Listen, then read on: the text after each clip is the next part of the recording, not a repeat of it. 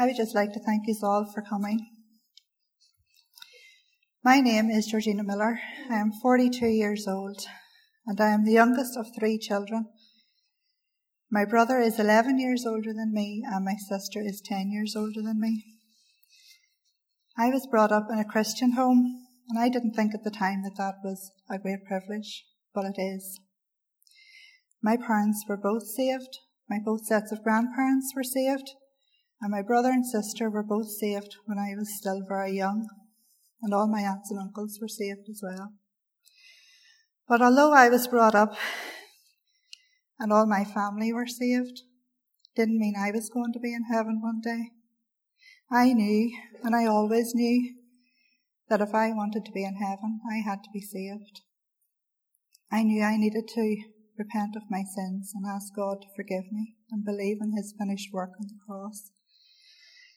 I was brought up in what most people would call a very strict family. We had no TV in our home. There was no mobile phones and there was no internet. There was no iPads or anything like that. And there was a lot of places I wasn't allowed to go and a lot of things I wasn't allowed to do. Our family attended the Brethren Gospel Hall in Keady. And my childhood and right up until I went to university, involved going to a lot of gospel meetings. We went to church every Sunday morning. There was Sunday school in the afternoon, and then there was some church again in the evening. And we always had to go. There was no such thing as saying, I'm not going today. And as well as Sunday meetings, we also had lots of series of gospel meetings back to back nearly sometimes. One wouldn't have been right over until the next one was about to start. And if they were in half an hour's driving distance of our home at all, we were there at least three nights a week, if not five nights. It didn't matter if we had school the next day, and saying you were too tired or you had too much homework was not an excuse not to go. With all these meetings going on, there was also a lot of times there was preachers in our home. Hardly a week went past that there wasn't a preacher there for tea or something, a cup of tea, tea or dinner. And as I got older, I didn't particularly like this, especially if the preacher who was having a spell of meetings maybe came a distance and were staying overnights in our home as well. Because they were maybe staying in our home for maybe eight weeks longer at a time and I didn't like this. I used to dread meeting them in the hallway or being left in a room with them because a lot of times the question would come up, have you any thoughts about getting saved yet? So this was the way things were in our home. That was my how I was brought up. Going up through school, primary school and high school wasn't too bad for me. I had a good wee group of friends that was also from brethren background and we all stuck together. So going on until about 1996, I was in fifth year and I was studying for my GCSEs. And one day I remember a gentleman came to our house. I didn't know who he was, but I knew straight away he was a preacher. And he was there to ask my dad if he could come to my granny's garage to have meetings. And of course my dad says, yes, of course, that would be great to have you. So at this time too, my sister was very ill And as I sat on the edge of her bed one day, she took my hand and she asked me to promise her one thing. And that one thing was that I would meet her in heaven one day. I remember going round to the front of our house that day and sitting down in the garden wall, and I made up my mind that I was going to get saved. I wasn't going to let this opportunity pass again. So those meetings started at the start of May that year, 1996, and I was full on studying for my GCSEs. But I still went every night. And every night for the first three weeks of those meetings, Mr. Jim Martin read the text John 3:16. It was the only text he read every night for 3 weeks. For God so loved the world that he gave his only begotten son that whosoever believeth in him should not perish but have everlasting life. So it was Monday night, the 20th of May 1996, I came home from the meeting that night and I went straight up to my bedroom. And as I lay on top of my bed, just going over the death of Jesus on the cross and what it meant, it just hit me like a bullet, like it had never hit me before. That his death on the cross was for me, and that it was enough to wash away my sins, and that all I had to do was believe. And I got down at the side of my bed and I prayed to God to forgive me and to save my soul. I don't know the exact words I used, and I didn't see any bright lights or big bangs or anything like that. It was, but there was a peace came into my soul and into my heart that I had never felt before, and I knew I was saved. And I had done what it said in John 3:16. I had believed in him, and the verse says, "Whosoever that believeth in him shall be saved." So I had my reassurance there and then. As I said, this was right in the middle of my GCSEs, and when the results came out that summer, I had surprised a lot of my teachers with the grades I got. So can I just say to any young people here tonight that's maybe studying for big exams, don't let that put you off putting getting right with God first. Getting saved, getting right with God is your should be your number one priority. And if you make it your number one priority, God will see you through. About a year and a half after that, I got baptized and I was received into fellowship in Keady Brother. But a few months after I got saved, that was May I got saved, about the September October time, I suffered a back injury. And I ended up, I had to take that year out of school after my GCSEs. I had already started my A levels and then I had to drop out for that year. And I had to face a very big decision. I had to go for back surgery. And the surgeon told me that there was a very good chance I would be paralysed as a result of it. But if I didn't have the surgery, I could be in a wheelchair anyway. So at 17 years old, I had a big decision to make. And my mum and dad said, It's up to you. We're not telling you what to do. So I prayed about it and I went for the surgery.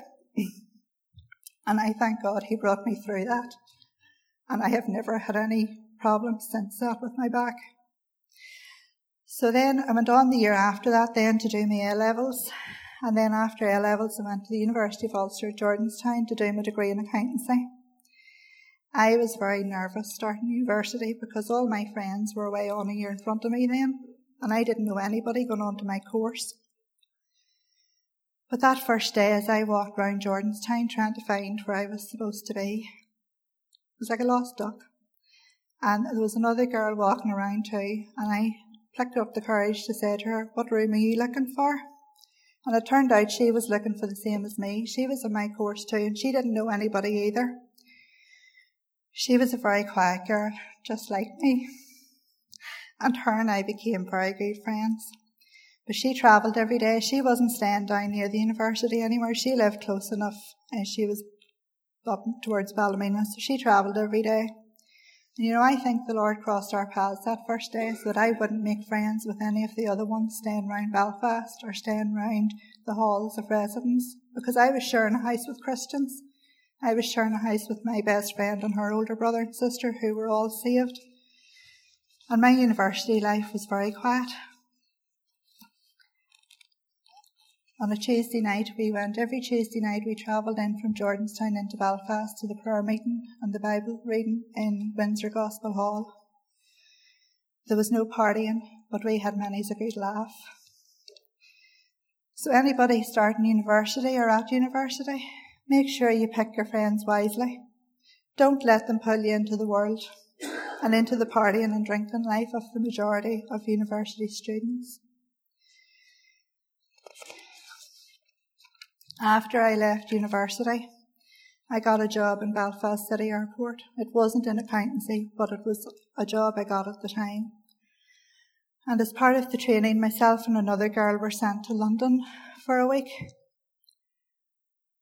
And this was where I had my first taste of alcohol. The girl I was with had friends in London, and she wanted to meet up with them, and I tagged along.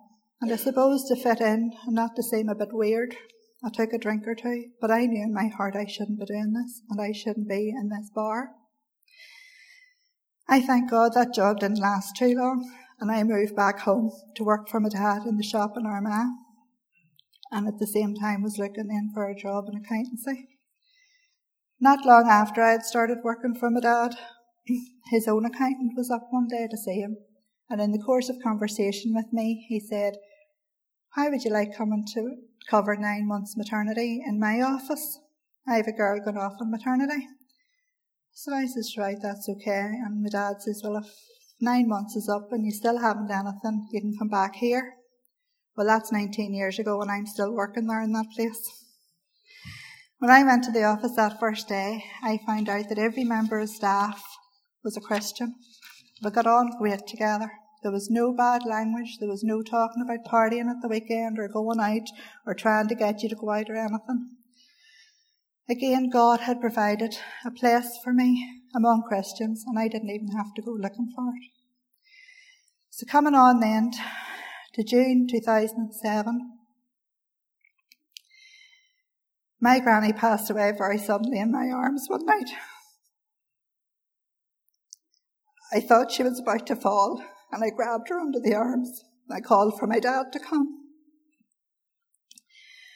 And by the time he got to the top of our stairs, he said to me, Just let her down, she's gone.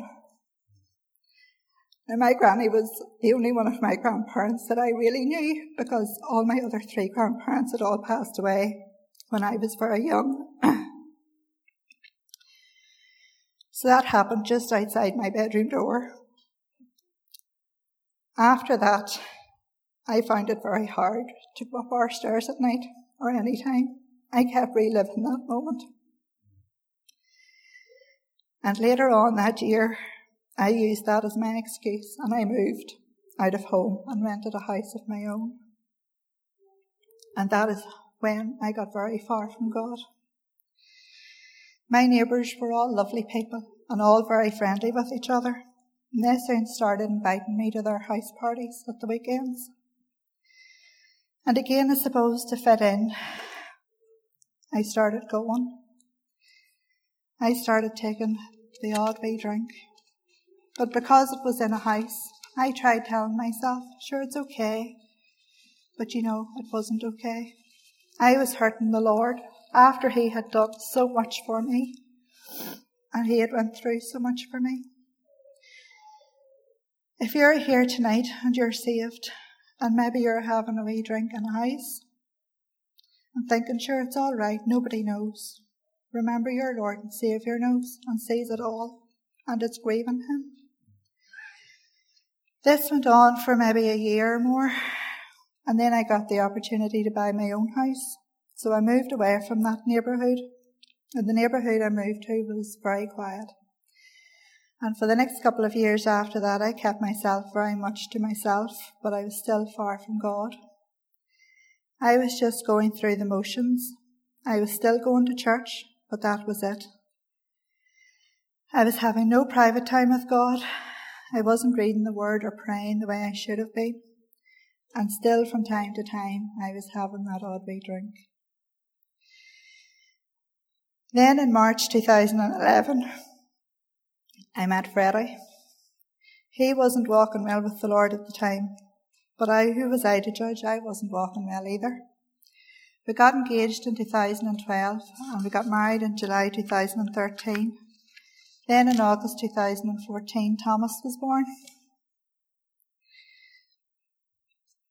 And you know, it was when I was pregnant with Thomas that I came to a time when I thought, I've had enough of living like this. I wanted a closer walk with God.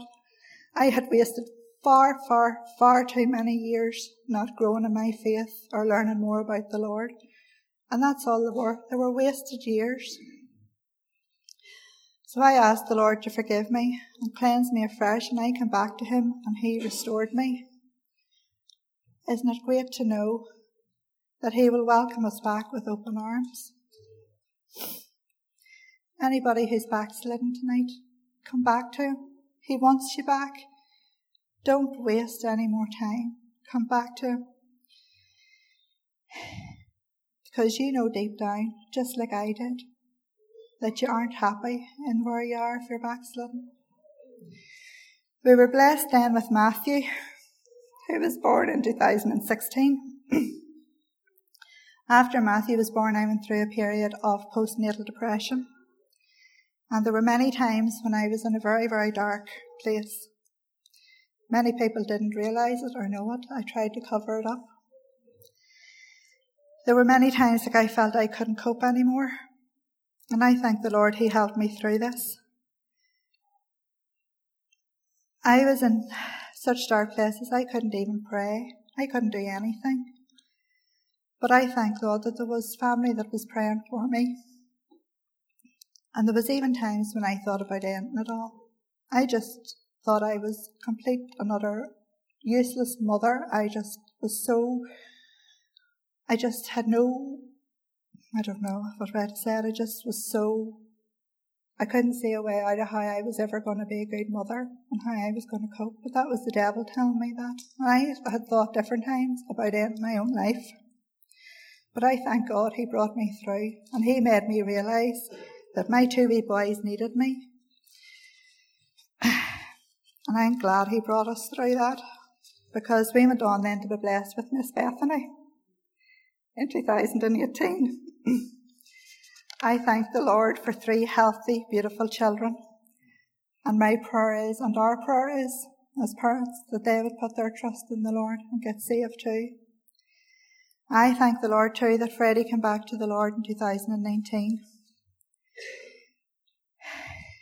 Thank God he is a never failing God. He has never failed us, even though we have failed him many, many, many times.